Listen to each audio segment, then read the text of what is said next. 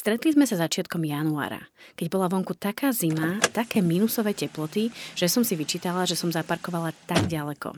Peši som musela ísť až dve minúty a cítila som sa ako Maruška, ktorá ide po jahode. Nie, práve, práve že ma, že Na moje prekvapenie, ona, moja dnešná respondentka, bola úplne v pohode.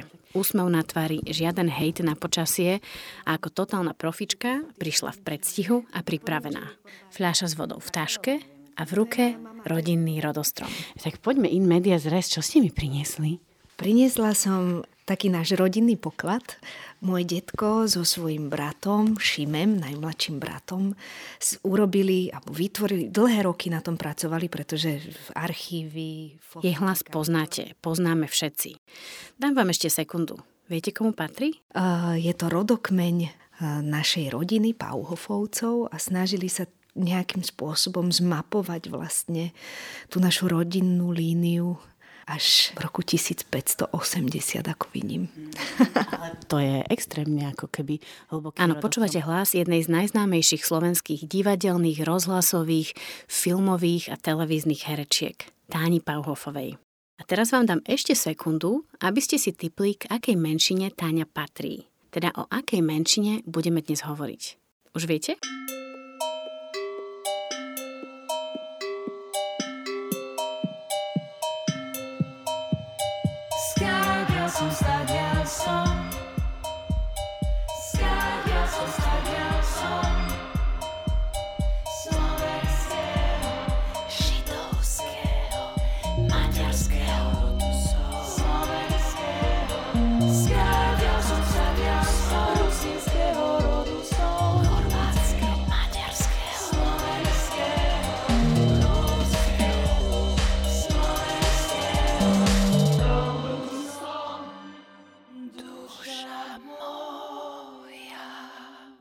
Vítajte pri počúvaní narratívneho podcastu Tajné korene o tom, odkiaľ pochádzame a ako veľké dejiny ovplyvňujú tie naše, rodinné dejiny. Čo všetko máme namixované v rodostromoch, o čom vieme a čo je alebo bolo pre nás tajné. Moje meno je Katarína Urban-Richterová. A v tomto šesťdielnom podcaste sa pozerám na rôzne národnosti, korene a mixy, aj s pomocou známych tvári a hlasov. Dnes mi pomáha Táňa Pauhofová. Čo ste si typli? Aké má korene? O čom alebo o kom budeme dnes hovoriť? Um, môj detko bol Chorvát, teda mal chorvátske korene. Bol to vlastne celý život veľmi hrdý Jarúčan. Napriek tomu, že keď mal 4 roky, tak vlastne odišiel na výchovu k svojej tete, sestre jeho mamy pretože mama mala ďalšie, ďalších synov a keďže bolo ťažko, bola chudoba a, a táto teta bola bezdetná, tak e, s tetou a strýcom oni sa rozhodli, že teda zoberú vlastne detka k nám do Horského parku, kde teraz do domu, kde žijem ja so svojou rodinou. A vlastne od svojich 4 rokov bol takýmto spôsobom nedobrovoľne odtrhnutý od svojej rodiny a viem, že celý život to extrémne ťažko znášal, napriek tomu, že tomu racionálne úplne rozumel. No a on vlastne o čo viac trpel tým odlúčením, tak o to silnejšie bolo jeho prepojenie práve na tú chorvátsku komunitu a na to e, jeho pôvodné prostredie.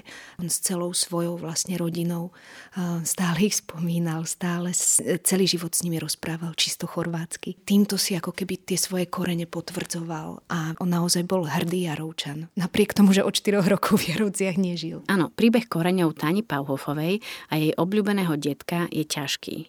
Hovoríme o medzivojnovom období a presun z Jaroviec do Bratislavy bol vtedy úplne iný ako dnes. Tanin detko musel vtedy naozaj prekonať nielen veľa kilometrov, ale aj pomyselnú hranicu medzi Česko, Slovensko, možno nemecký hovoriacim mestom a čisto chorvátskou dedinkou na predmestí. On sám, ako štvoročný chlapec, po slovensky nevedel.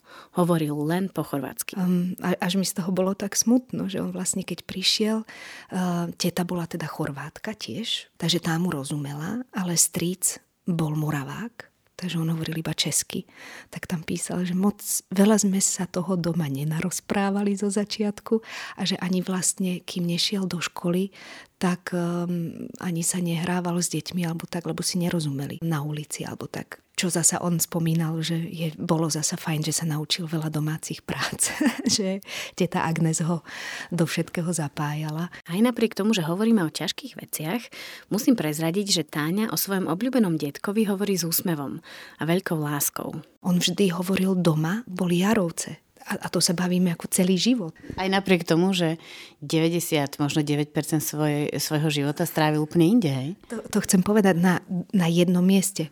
On vlastne naozaj 8, 79 rokov bol na tom novom mieste, ale domov boli vždy Jarovce, tá rodina. A práve tá túžba ako keby sa s nimi stále spájať. Chorvátska identita zostala Taninmu detkovi navždy a bola pre ňoho až takou bytostnou. To má normálne aj pramene a literatúru.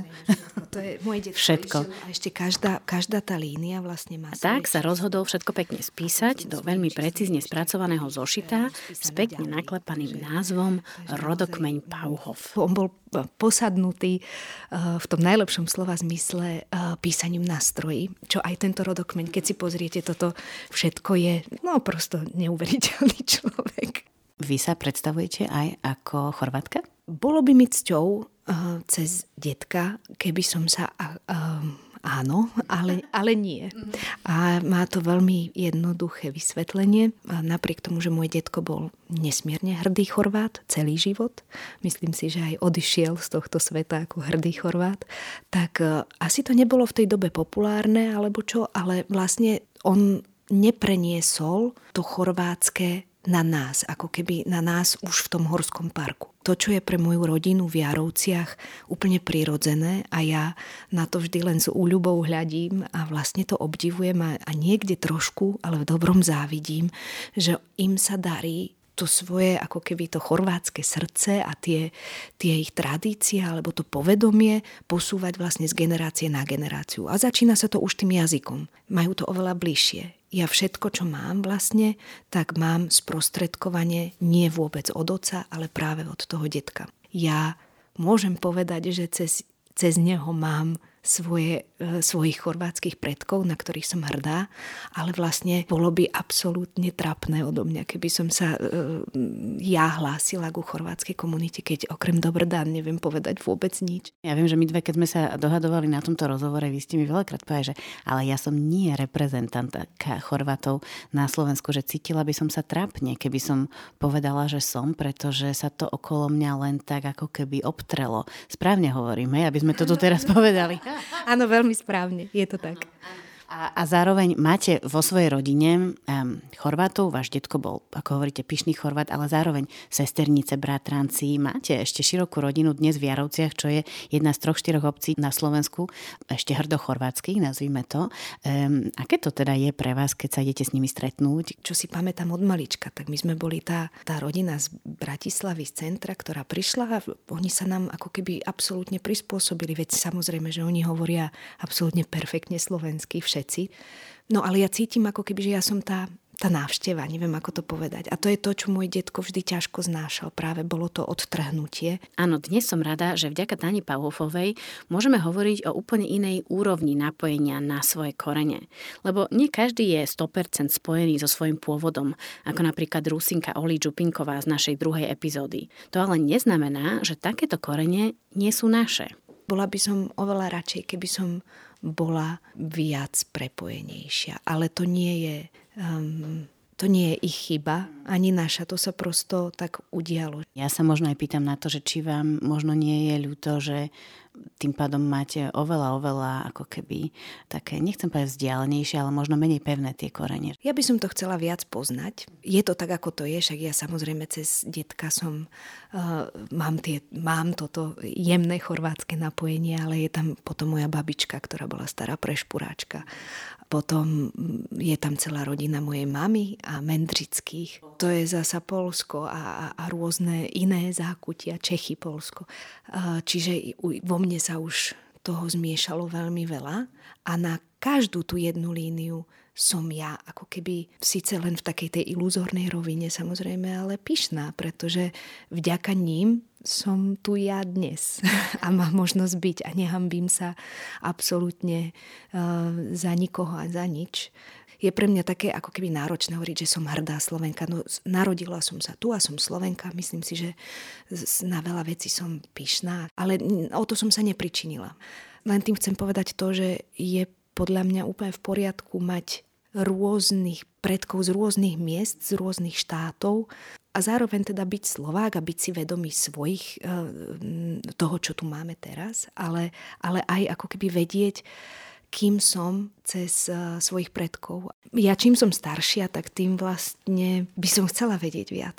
Mám pocit, že ma to tak nejak, uh, nič to nemení, ale ukotvuje ma to a cítim väčšie prepojenie práve um, s tou svojou rodinou a aj s tým svojim detkom. Akurát No bohužiaľ som sa spamätala tak trošku neskôr. Bodaj by som sa ho ešte vedela na veľa vecí opýtať. Človek by si možno myslel naozaj, keď, keď na vás narazí, že áno, máte Pauhofová, tak by si typoval, že možno máte nemecké korene. Um, ja teda som veľa pozerala na internete, možno o vašom pôvode alebo o tých rôznych koreňoch, o ktorých ste mi teraz povedali, sa veľa nevie. Nikto sa nepýta. no. Veľa sa o tom nehovorí, že napríklad aj vy môžete reprezentovať uh, chorvátsku menšinu. Uh, stretávate sa, keď náhodou to poviete ľuďom s prekvapením? Áno, ale je to presne dané tým, že, tým, že sa o tom nehovorí a tým, že keď hovorím o tých chorvátskych, tak sú prekvapení, lebo ono v tej komunite Chorvátov sa vlastne všetci veľmi dobre poznajú. A zároveň my dve, keď sme spolu hovorili, vy ste povedali, že necítite sa ako ambasádorka alebo hovorkyňa chorvátskej minority, že to určite nie a zároveň cítite, že to je dôležitá téma, preto sme sa aj dohodli na tomto rozhovore a musela som vás pre, prehovárať trošku, povieme. Prečo si myslíte, že je dôležité dnes hovoriť o tom, že aj významné herečky ako vy majú rôzne korene, že nie sú len, nazvime to, uh, výlučne Slovenkami alebo so slovenskými koreňmi. Prečo je o tom dôležité hovoriť podľa vás? Podľa mňa práve kvôli tomu, aby sme sa trošku vnútorne tak otvorili a nadýchli a zbavili sa ako keby toho vnímania extrémneho alebo toho extrémneho pohľadu na vec, kedy je niekto buď teda iba v úvodzovkách čistý Slovák, alebo, alebo ten vlastí zradca, alebo nejaký, ne, neviem, že prosto, e, ja si myslím, že je dôležité naozaj tie svoje korene poznať, lebo naozaj my sme do veľkej miery tým, e, čo nám do vienka nejakým spôsobom dali naši predkovia. A veľa vecí človek môže pochopiť a môže nadobudnúť takú ľahkosť v tom. A je vo vás niečo chorvátske? Možno nejaký znak alebo možno aj nejaká taká osobnostná črta? jediné, čo môžem povedať, že mám určite z tej detkovej línie, tak odtiaľ prišli moje ríšavé vlasy. Je to odtiaľ. Ja nemám ani, môj detko mal napríklad, ako sa hovorí, on mal nádherný chorvátsky nos. A toto ja aj, fakt to ja obdivujem. Mne sa to tak strašne páči. No taký, mm, taký, no chorvátsky. Ukážte fotku. Nos. Prosto on mal, a o to mali aj všetci jeho bratia, prosto naozaj taký veľký, krásny chorvátsky nos. Tak toto už ja som nedostala, ale niekde ten tento ríšavý gen sa tam, kde sa teda objavil, neviem, ale... A to je, a to je typické chorvátske, že Chorváti sú e, ríšaví? No veď preto sa z toho smejem, že chorvátsky nos nemám, ale ríšavé vlasy áno. A mnohí by povedali, že fantastické a že môžete byť za to veľmi vďačná. A aj ste hovoríte, aká je z vášho pohľadu, možno aj trošku z takého nadhľadu, pretože nežijete v tých Jarociach, ste tam ako keby návšteva, ako ste to povedali. Aká je chorvátska komunita, alebo akí sú Chorváti na Slovensku? to je dobrá otázka. Nie, vôbec nie. Mám šťastie, že môžem úplne dobre odpovedať, lebo práve, áno, je to z nadhľadu a je to z diálky. Sú to ľudia, ktorí sú nesmierne hrdí, tvrdí, navonok, nezlomní, ako keby, že, že vydržia veľa. Neohýbať sa, nepodliezať, čo ja osobne považujem za úplne skvelú vec, sú veľmi obetaví. Na to, ako pôsobia tvrdo na mňa veľakrát až prísne, tak vlastne keď, s nimi, keď tam človek tak prenikne a s nimi trávi čas, tak pod tou ako keby návonok tvrdosťou, to sú tak veľkorysí láskaví ľudia. Tento mix ma vždy vlastne veľmi miatol, ale dneska sa mi, dnes sa mi veľmi páči.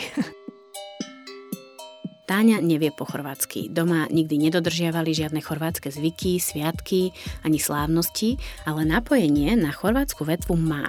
A čím je staršia, by o nej chcela vedieť viac. Tak čo sa mám v jej mene spýtať Chorvátov, s ktorými budem hovoriť? Mňa by zaujímalo, akým spôsobom sa identifikujú oni.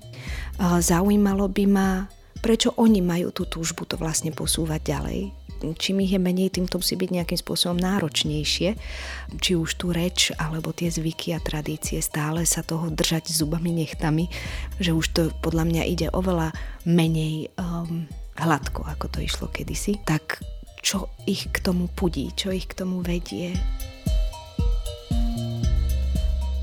Zoberiem si túto úlohu alebo zadanie od Tani Pauhofovej k srdcu a idem na to. Zisťovať všetko, čo sa dá o slovenských Chorvátoch. Sľubujem, že Táňa sa ešte vráti v druhej polovici epizódy.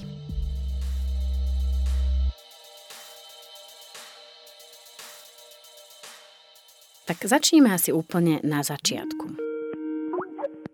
Najprv malo ísť o rozhovor priamo v Múzeu kultúry Chorvátov na Slovensku, potom však prišli chrípky a tak ďalej, a tak sme sa spojili online. Zvuk nie je vždy 100%, ale snad to nejak spolu zvládneme. Či máte aj vy možno na mňa nejaké otázky? Tu už počúvate Andreja Solára, riaditeľa muzea, ktorý, ako mi vysvetľuje, nemá chorvátske korene.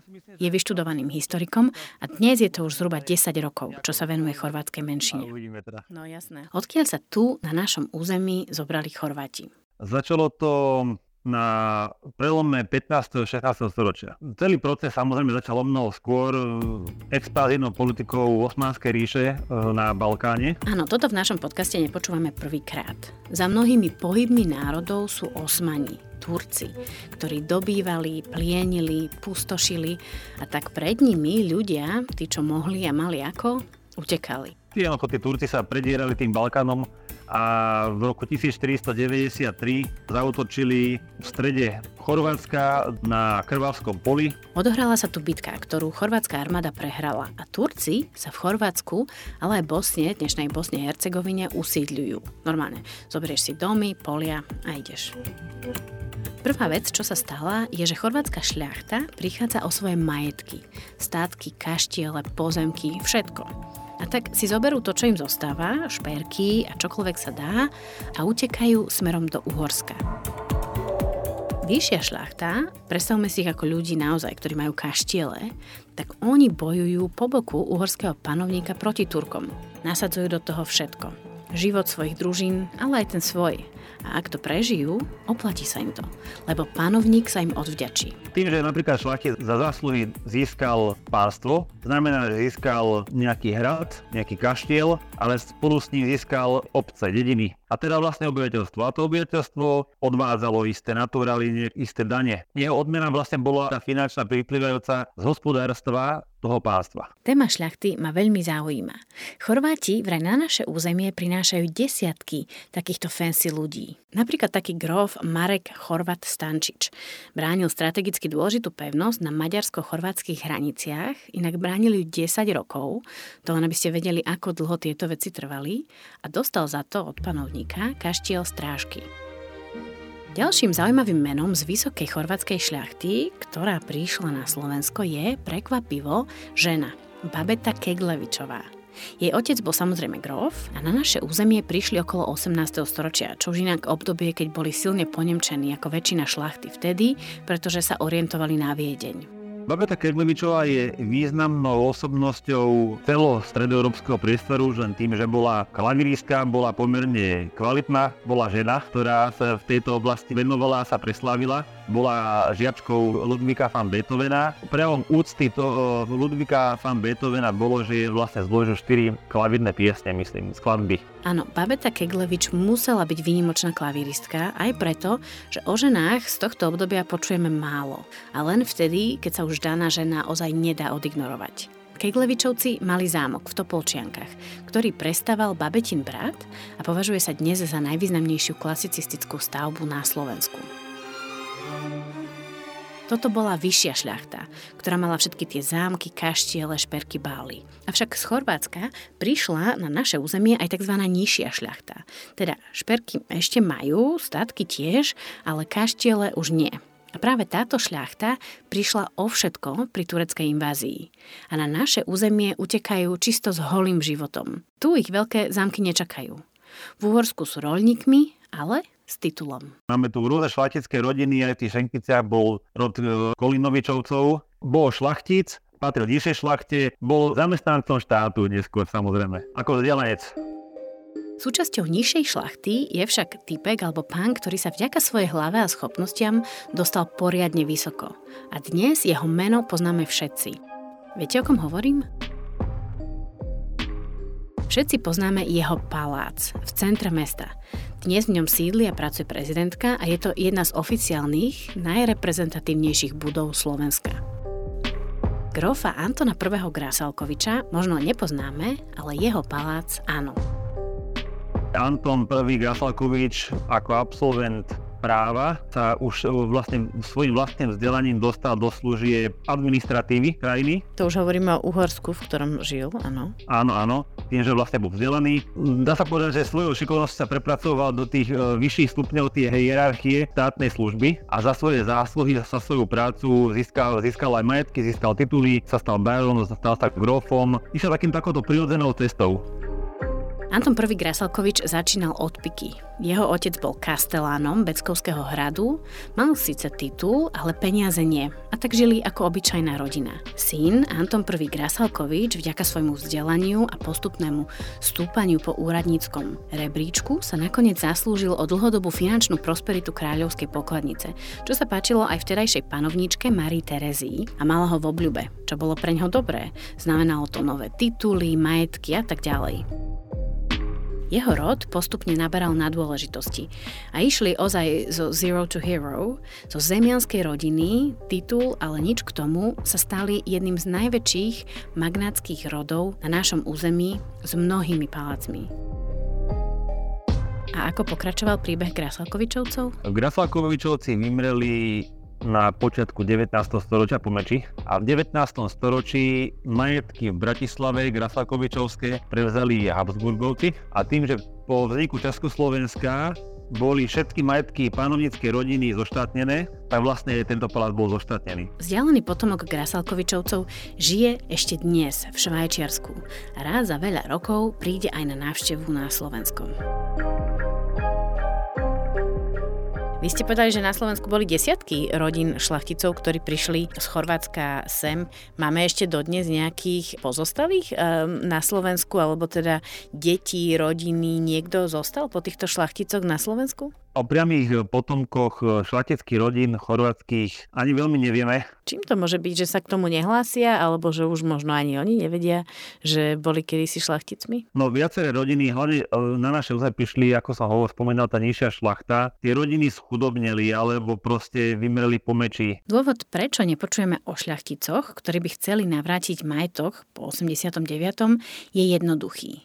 Za komunizmu im zobrali všetko. Skúste si to predstaviť. Zoberú vám úplne všetko a vlastne tá rodina tak schudobne, že keď vám v 90. rokoch ponúknú naspäť vrátiť kaštiel, ktorý je dezolátnom stave, vy ho nemáte za čo spraviť, opraviť. Ale teraz tá otázka, že či sú na Slovensku, len o nich vôbec nevieme. No, hovorím, tie mená sú, ale myslím, že sa už ani nehlásia k tomu titulu. Akože, ja by som rada niekomu zavolala. Keby ste Áno, teraz by mal prísť strých a ja by som vám predstavila pána zo stredného Slovenska s chorvátsky znejúcim menom, ktorý je šľachtic, ale dnes pôsobí v polnom poľnohospodárstve, alebo má vlastný obchod, alebo učiteľom, úradníkom, ale nemám. Neviem takého pána ani pani nájsť a ani múzeum chorvátskej kultúry nevie o potomkoch takýchto šľachticov dnes, ktorí by sa k ich titulu vrátili. Ale vraj nejakí sú. Tak čo keby sme preverili silu podcastov a dali takéto verejné vyhlásenie? Ak máte chorvátske korene a vaši predkovia boli šľachticmi, prosím ozvite sa mi cez Facebook alebo na moju e-mailovú adresu, ktorú uvádzam na konci epizódy. Bolo by fantastické nájsť chorvátsku šľachtickú rodinu na Slovensku a pohovoriť s vami. Držím si palce. A my poďme ďalej. Hovorili sme zatiaľ len o šľachte, tak to teraz napravím. Aby som nepreskočila dôležité informácie, tak len v skrátke poviem, že ľudia ako vy a ja, teda nie šľachtici, prichádzajú z Chorvátska na naše územie okolo 15. storočia.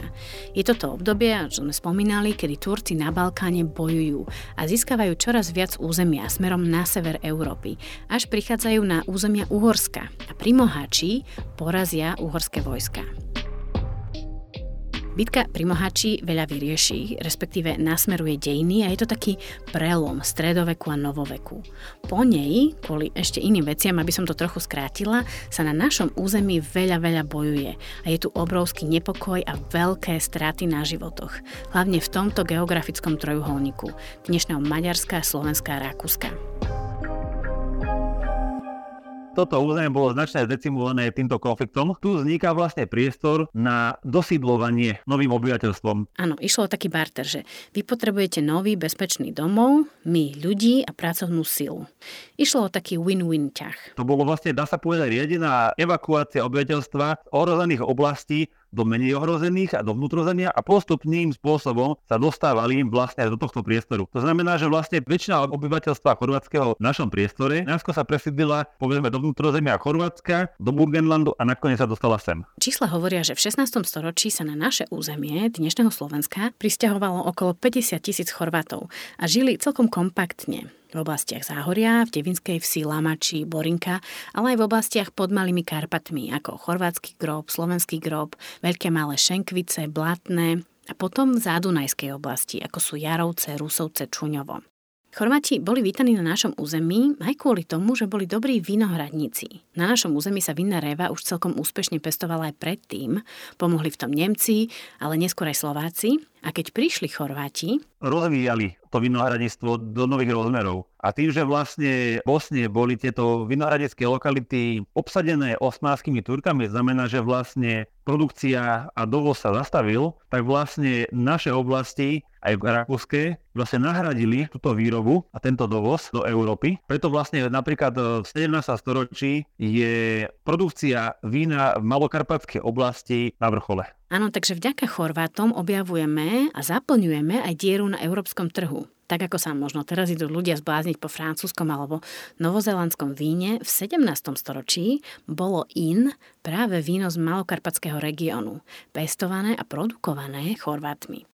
Okrem toho, že Chorváti boli výborní vinári, vraj im vďačíme aj za čerešne a iné chuťovečky. Chorváti boli jeho dôstojnými pokračovateľmi. Tu pozvem do debaty opäť etnologičku profesorku Botikovú, ktorú ste počuli v prvej epizóde. A to ovocinárstvo je veľmi zaujímavé tým, že, že v podstate no, čerešne musíte predať vtedy, keď sú zrelé. A nepredáte ich v šenkviciach pri ceste, ale nakladali vozy a teraz s tými svojimi prostriedkami išli na tie trhy E, no, do Prešporka, do Bratislavy minimálne a ešte aj do Viedne však.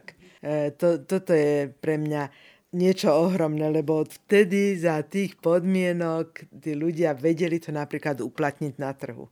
V týchto roľnických hospodárstvách je niečo, čo sme e, dovtedy zanedbávali. To boli v podstate výrobné jednotky že to nepestovali pre seba, ale že tie svoje produkty oni uplatňovali na, e, na trhu a trh myslím teraz ako ekonomický pojem. Ako prijali miestni um, Chorvátov, keď sem prichádzali?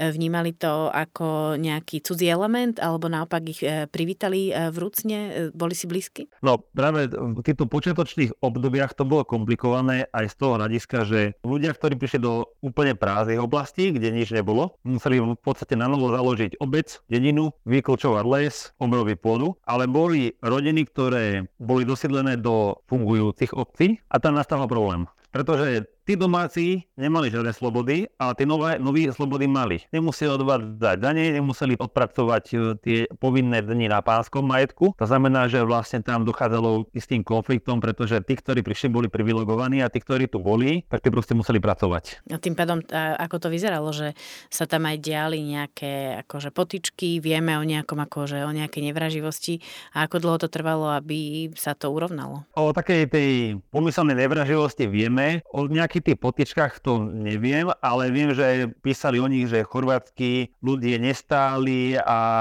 proste stiahujú sa z miesta na miesto. No bolo to vplyvom tým, že mnohokrát získali územie, na ktorom nemohli ďalej fungovať. Že nemohli uživiť ani seba.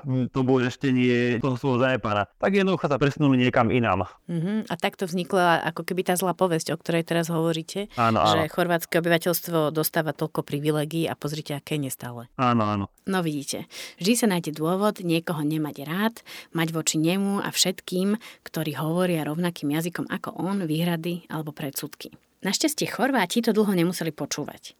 Postupne sa v Uhorsku dopyt po ľuďoch a pracovnej sile naplnil, už zamepani nepozývali a ľudia nedostávali pozemky zdarma. Aj privilégia, ktoré Chorváti v úvode dostali, teda že nemuseli pracovať na zemepána a tak ďalej, im vypršali. A tak boli všetci na rovnakej lodi a riešili život a každodenné prežitie. A už v tomto období prebieha možno aj nejaká taká asimilácia toho chorvátskeho obyvateľstva na našom území? Ona v podstate prebiehala už v prvej generácii. Kde bol ten obchod, tak tam samozrejme tá asimilácia... Áno, tie chorvátske oblasti, cez ktoré sa viedol obchod a chodilo tam veľa ľudí a národností, od inakiaľ sa celkom rýchlo prispôsobili a asimilovali. Tie obce, ktoré boli viac izolované, si svoju chorvátskosť držali dlhšie. A takto pekne Chorváti žijú, ich územie často strieda vládcu, respektíve prechádza do rôznych rúk pod rôzne krajiny. Dlhé, dlhé staročia boli Chorváti súčasťou multietnického Uhorska. Po rozpade Rakúsko-Uhorska vlastne územie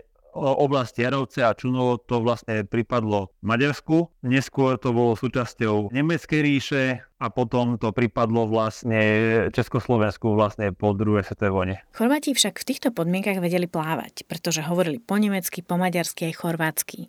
Počas druhej svetovej vojny sa chorvátske komunity na našom území rozdeľujú. Niektoré zostávajú ako súčasť Slovenska, slovenského štátu, ktorý vtedy vzniká, niektoré pripadajú Maďarsku a niektoré, napríklad Devín, sa stávajú súčasťou Nemecka, Tretej ríše. Faktom je, že Chorváti dlho neboli oficiálnou menšinou. Vždy ich vnímali ako čosi podobné Slovákom alebo Čechoslovákom. Situácia sa pre nich zmenila až po 89., kedy sa mohli konečne stať oficiálnou menšinou.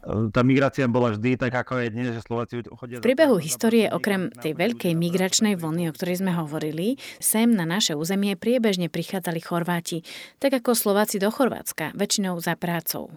V 90. rokoch počas vojny v Juhoslávii utieklo pred vojnou na naše územie mnoho Chorvátov, ale aj Srbov. Prichádzali sem ľudia, ktorí utekali pred vojnou, boli ubytovaní v tých obciach ako takí azilanti. To, či zostali na našom území alebo sa vrátili späť, nevieme zistiť, vysvetľuje mi Andrej Solar. A sme tu, v období dneška. Väčšina Chorvatov na Slovensku dnes žije v štyroch obciach. Čuňove, Jarovciach, Devinskej Novej Vsi a Chorvátskom Grobe. Jarovce a Čuňovo, predstavte si to, sú na predmesti Bratislavy a reálne na hranici. A pri téme chorvátskej menšiny je toto dôležité pozorovanie, pretože práve v týchto pohraničných oblastiach, slovenských, ale aj rakúskych a maďarských, žije chorvátska menšina – Napríklad práve Chorváti v Rakúsku, v obciach okolo Pándorfu alebo Eisenstadtu sú veľmi viditeľné. Majú tam chorvátske školy, nápisy obcí v chorvačine a tak ďalej. Ak by sme pomyselne iba dali hranice preč, tak tento trojuholník medzi Slovenskom, Rakúskom a Maďarskom je taká oblasť chorvátskej menšiny. Veľmi dôležitým znakom Chorvátov ako menšiny je jazyk, čo inak z toho, čo som zatiaľ všetko nahrala a zistila, platí aj pri iných národnostiach. Jazyk majú Chorváti z týchto rôznych obcí spoločný, aj keď nie identický. Oni si rozumejú, len samozrejme je tam cítiť tie rozdiely. Uh-huh. Ako znie tá slovenská chorvačina? To nie je taká chorvačina, ako počujeme v Chorvátsku? Rozdiely medzi Chorváčom na Slovensku a Chorvátsku je, je tam máte tých 500 ročí. Ešte pred 100 rokmi sa hovorilo po chorvátsky v mnohých obciach v okolí Bratislavy.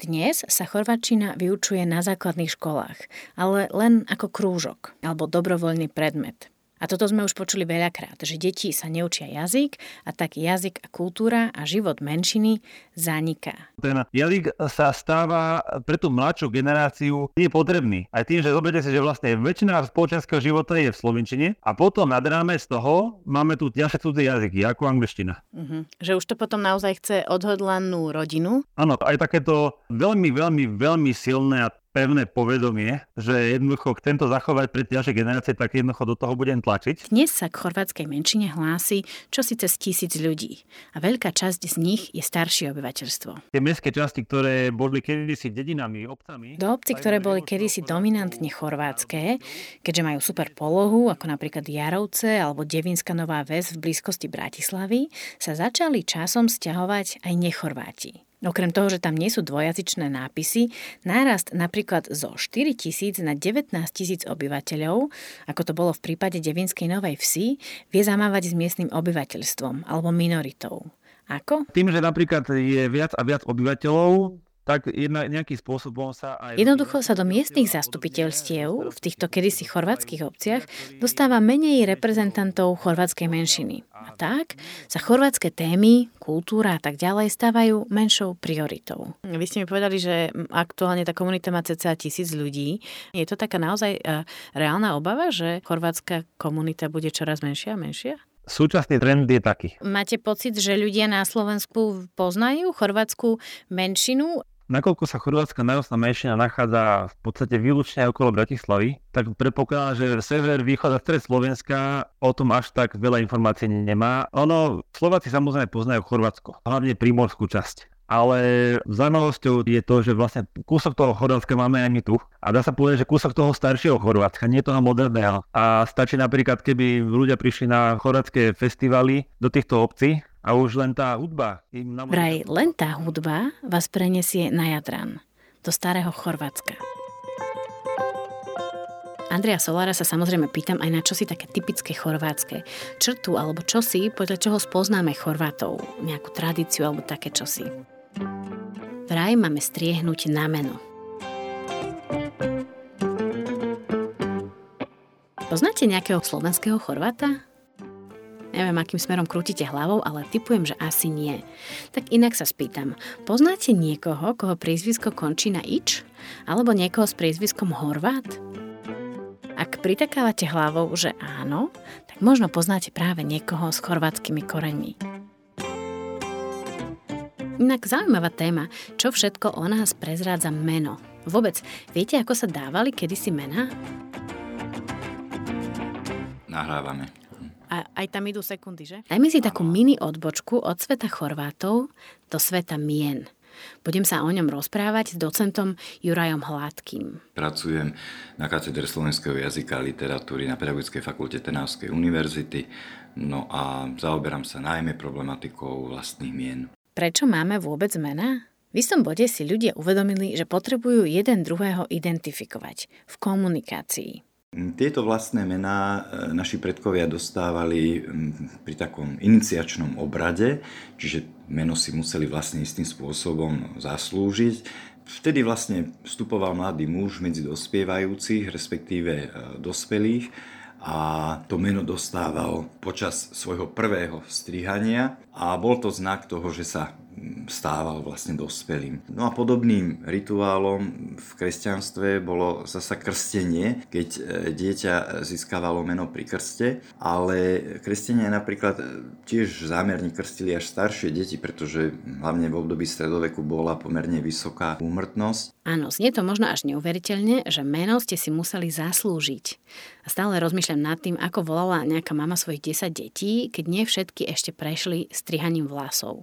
V stredoveku do cca 13. storočia majú ľudia jedno meno, ale ako ľudí pribúda, narastá aj potreba druhých mien – ktoré sa volajú prímená. Tie prímená e, vznikali buď e, z mena otca najčastejšie, alebo vznikali e, podľa povolania, alebo treba aj podľa toho miesta, alebo podľa nejakej vonkajšej charakteristiky toho človeka. Prímeno si človek nevyberal sám. Ani to nebol nejaký šéf alebo zemepán, ktorý by mu ho dával, ale dávali vám ho ľudia z vašej dediny, z vašej spoločnosti. A čo je zaujímavé je to, že toto prímeno meno mohlo mať dvojaký osud. Buď v úvodzovkách zomrel spolu s tým človekom, ktorý ho nosil, alebo naopak, ak to bolo prímeno, ktoré bolo istým spôsobom silné, tak takéto prímena sa najčastejšie potom zmenili na priezviska. Takže ak prímeno, prídavné meno, ktoré niekedy dali v obci vášmu pra, pra, pra, pradetkovi, napríklad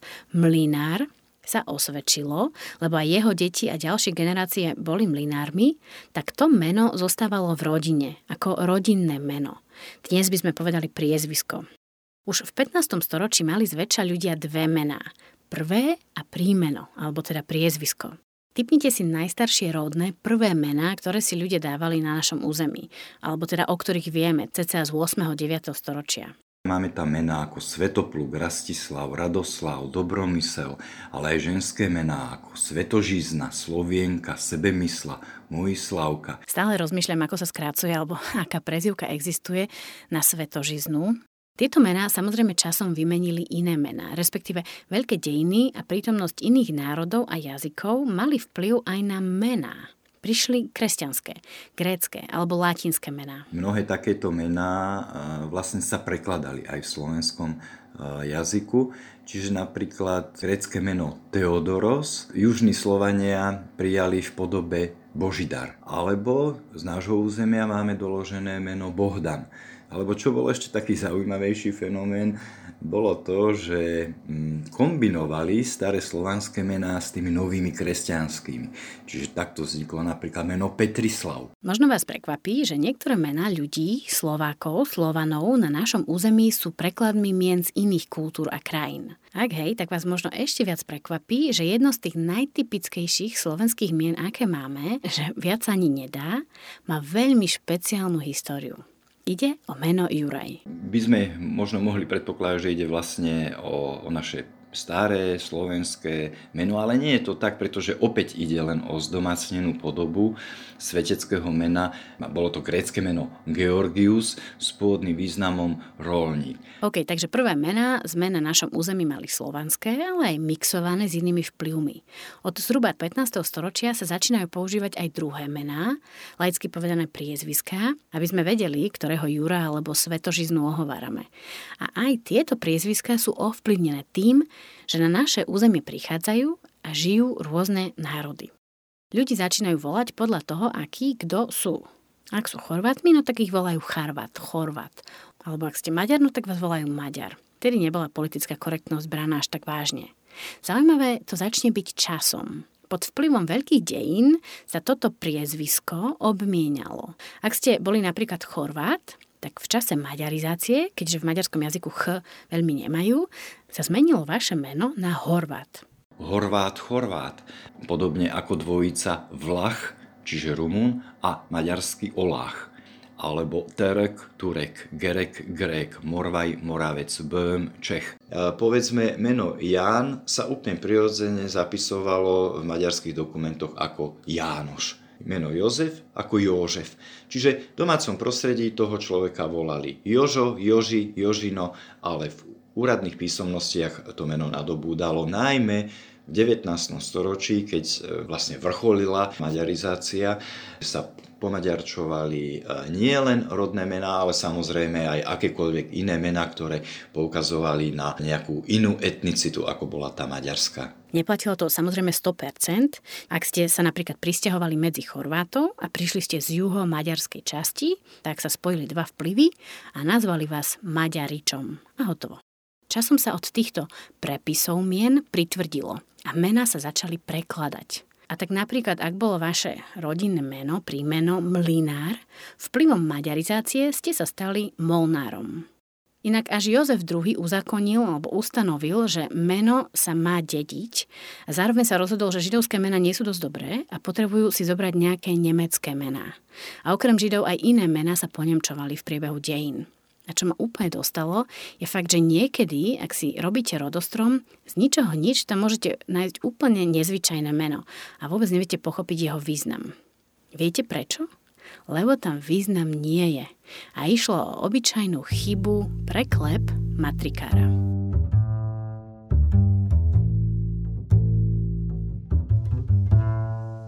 Mená znamenajú a prezrádzajú veľa.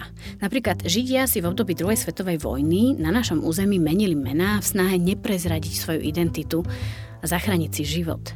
Zmena mena mala vždy vlastný špecifický dôvod. S docentom Hladkým hovoríme veľa o menách, paradoxných situáciách, zmien, mien, ale aj o vplyvoch iných jazykov na Slovenčinu. A celý čas mi ide pritom hlavou meno Pauhofová. Je možné, že toto meno je zmenené z chorvátskeho mena?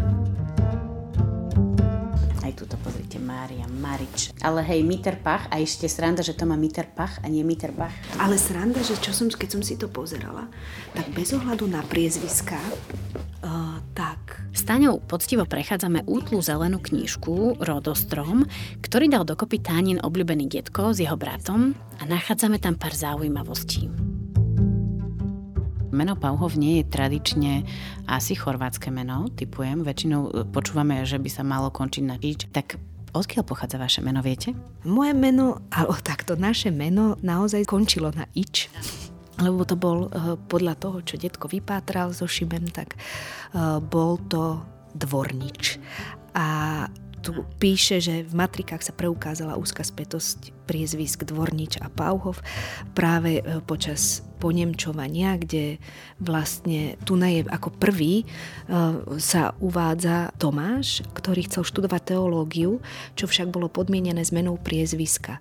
Tak sa zmenilo priezvisko jeho otca a ďalších rodinných príslušníkov na Pauhov. Takže počas, počas ponemčovania sme sa vlastne z pôvodného dvorniča v okolo roku 1700 niečo niekde stalo, že, že to bol Pauhov. Čo môže byť teda z toho nemeckého Bauhof, ten, čo je zo stavebného dvora.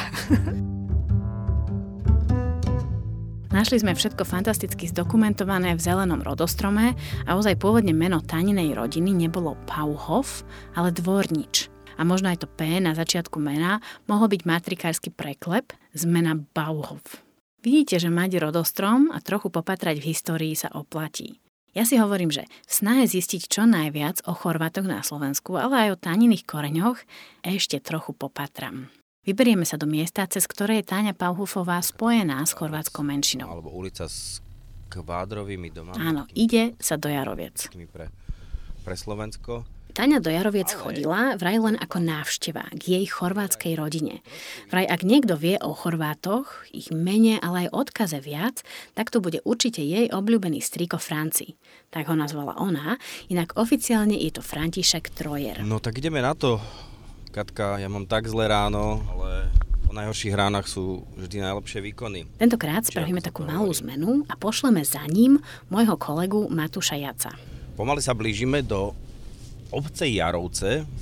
Čo je zaujímavé na tejto obci je, že je úplne na kraji Slovenska, doslova pri hranici s Rakúskom. Ako vidíte, Matúš je super pripravený, tak počúvajme, čo vyzistil výletom do jednej z posledných štyroch chorvátskych obcí na Slovensku. Veľmi zaujímavá vec sa stala, keď sme sa myšli, že e, z billboardov sa na nás usmievala Táňa Pavhofová.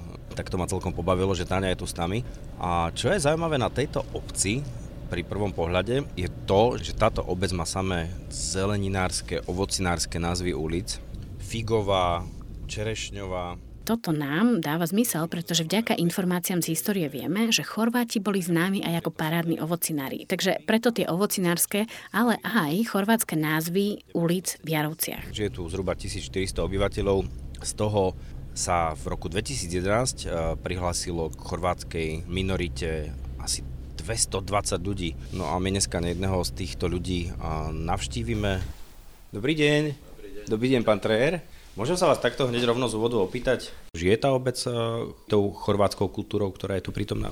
Áno, samozrejme, to už teraz teda od tých 90 rokoch tu bola, bol taký ženský súbor sa volali jačkaríce, ktorí spievali v, v kostole väčšinou. Z toho, čo viem, tak jazyk a kultúra, folklór sú tie dve najveci pre dnešných Chorvátov na Slovensku. To je ten spôsob, akým si udržiavajú svoju identitu. Na Slovensku sú dnes 4 chorvátske obce, teda obce, kde sa sústredí chorvátske obyvateľstvo a dokopy, pozor, majú 11 folklórnych spolkov čo nie je málo. A vy ste bol v nejakom folklórnom súbore, alebo ste spieval, ešte spievate?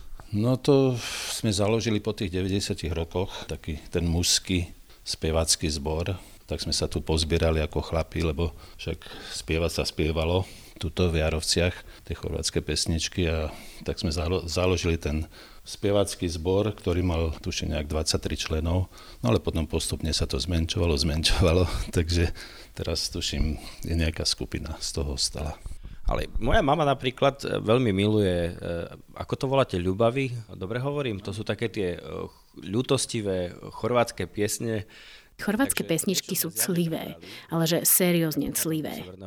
Teraz by som vám zrejme mala pustiť nejakú ukážku nejakého chorvátskeho zboru, ale prečo ísť zo záznamu, keď vám to viem pustiť skoro naživo. Taká otázka, možno by sme sa mali frknúť predtým na odvahu, ale... Matúš ukecal pána Trojera, aby mu zaspieval nejakú jeho obľúbenú ľubavu, teda pieseň o láske, v Chorvátsku samozrejme. Tony sú veslá, moje brodíce, jer sú to ručice, moje Marice, Marica srdco, Marica dušo, Marica raju môj, ľubím te ja.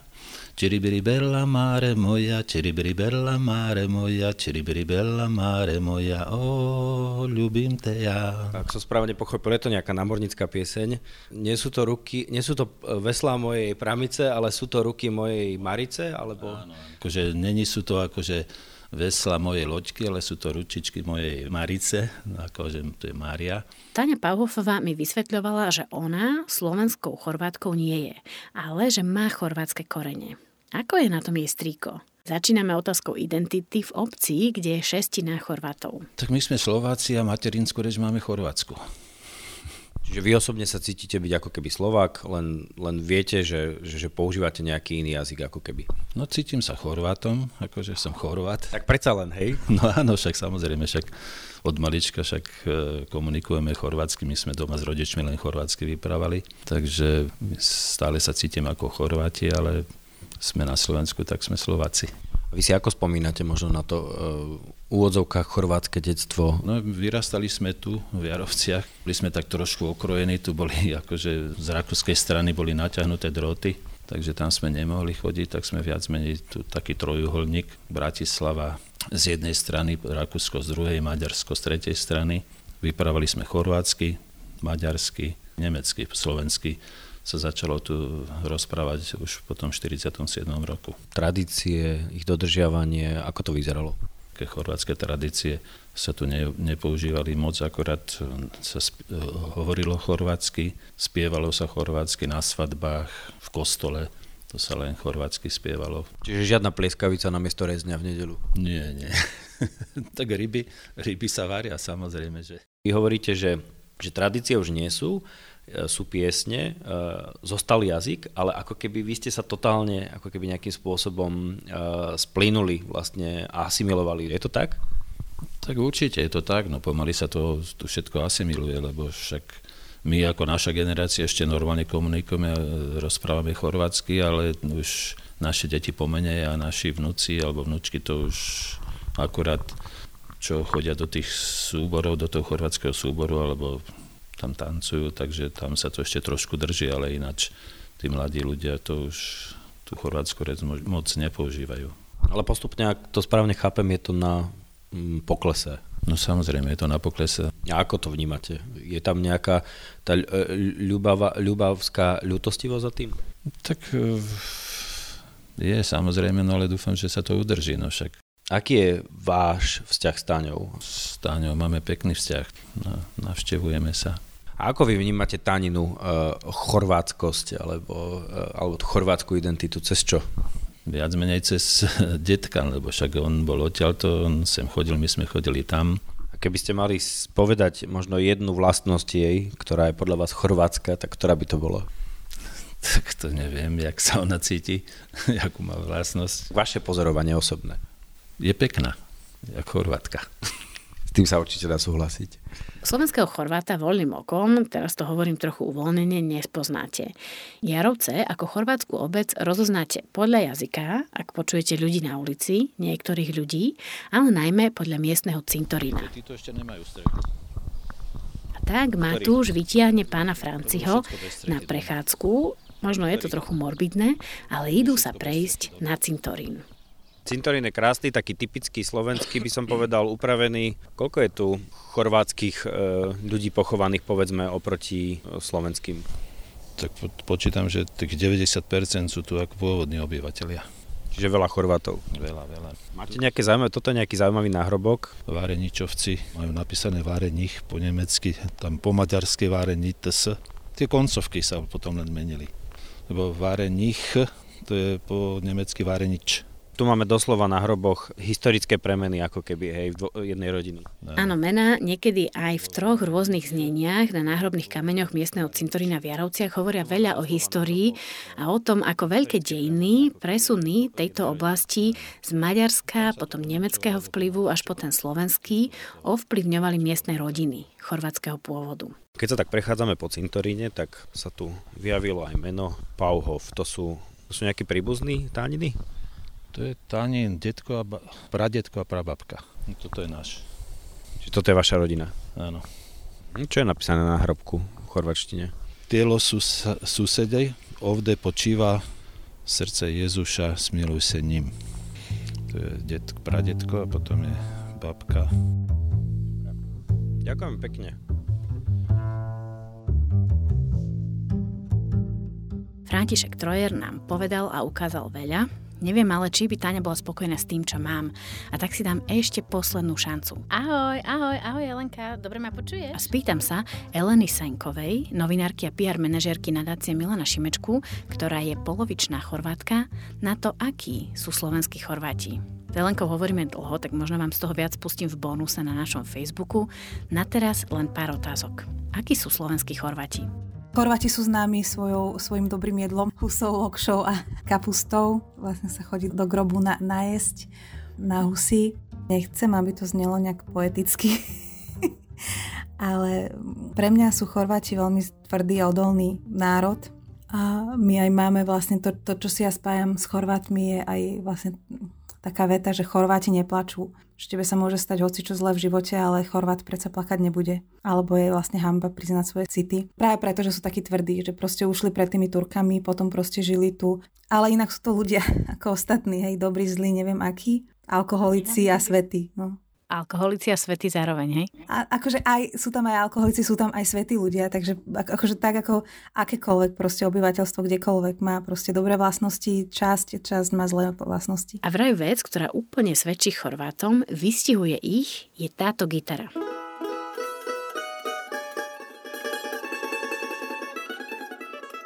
My máme gitaru, takú volá sa, že samica. A to je taká clivá gitara. Strašne je to krásne. Taký hudobný nástroj. A toto je taká hudba, ktorú si spájam ja čisto s Chorvátskom a s Chorvátmi. Cez čo by sme mohli túto menšinu najviac pochopiť, keď sa budeme snažiť? Cez tie clivé chorvátske piesne, ktoré, ktoré majú tieto um, naše folklórne súbory. Keby som si kúpila, by som si album, by som si to vypočula a pochopila by som tú smutnú chorvátsku dušu. Takže chorvátska duša je smutná? V tých piesňach áno, ale niekedy je veselá. Aha, ale akože v živote je chorvátska duša smutná? Cliva? Neviem, e, skôr sú také, že takí vysídlenci. Vieš, že sú- je to taká spomienka na domovinu. Ale to má asi každá menšina, vieš. Aké to je v dnešnej dobe odovzdávať tú identitu Chorvátsku ďalej, keď tá menšina sa čoraz e, viac zmenšuje? Ťažké. Ťažké. Toľko Elena Senková, ktorá seriózne plánuje zapísať jej deti na jazykový kurz chorvačtiny a dokonca sa ho sama plánuje zúčastniť. Vraj o rok mi aj niečo po chorvátsky povie. Preleteli sme chorvátsku menšinu, silné zaujímavé príbehy a výnimočne dajme na záver epizódy priestor Táni Pauhofovej, respektíve jej detkovi, ktorý do ich rodinného rodostromu napísal až taký nadčasový odkaz. Možno len dúfať, že sa v budúcnosti nájde v každej rodine zanietenec, ktorý sa v tejto činnosti ako pokračovateľ zo záľuby ujme, pretože náš život netrvá väčšine, zanechávame po sebe dôkaz, že sme tu žili.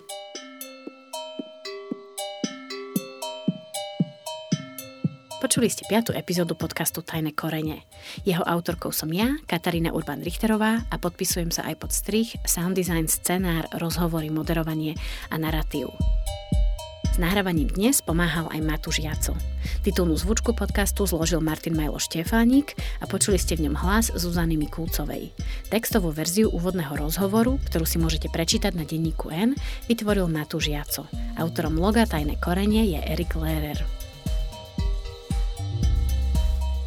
Podcast Tajné korene vznikol vďaka finančnej podpore Fondu na podporu kultúry národnostných menšín, Kult Minor, ako aj vďaka podpore nadácie Milana Šimečku a v spolupráci s denníkom N. A nájdete ho tu, v podcastovom feede denníka N na všetkých populárnych podcastových platformách, ako je Spotify, Apple Podcasts či Podbean. Viac o našom podcaste nájdete aj na našej facebookovej stránke pod názvom Tajné korene. Dávam sem aj rôzne fotky z nahrávania, bonusové nahrávky a tak ďalej, tak sa tam chodte pozrieť a dajte nám follow. Ak sa vám náš podcast páči, dajte nám to vedieť, napíšte nám a povedzte o tajných koreňoch aj kamarátom alebo známym. Šerujte nás. Veľmi nám to pomôže. A vôbec, dajte nám vedieť, čo si myslíte o takýchto narratívnych podcastoch. Píšte priamo mne na katarina.urban.richterová zavinač gmail.com Tak a to už je naozaj všetko. Moje meno je Katarína Urban-Richterová. Ďakujem, že ste si nás dnes vypočuli. O týždeň sme späť s poslednou dávkou tajných koreňov.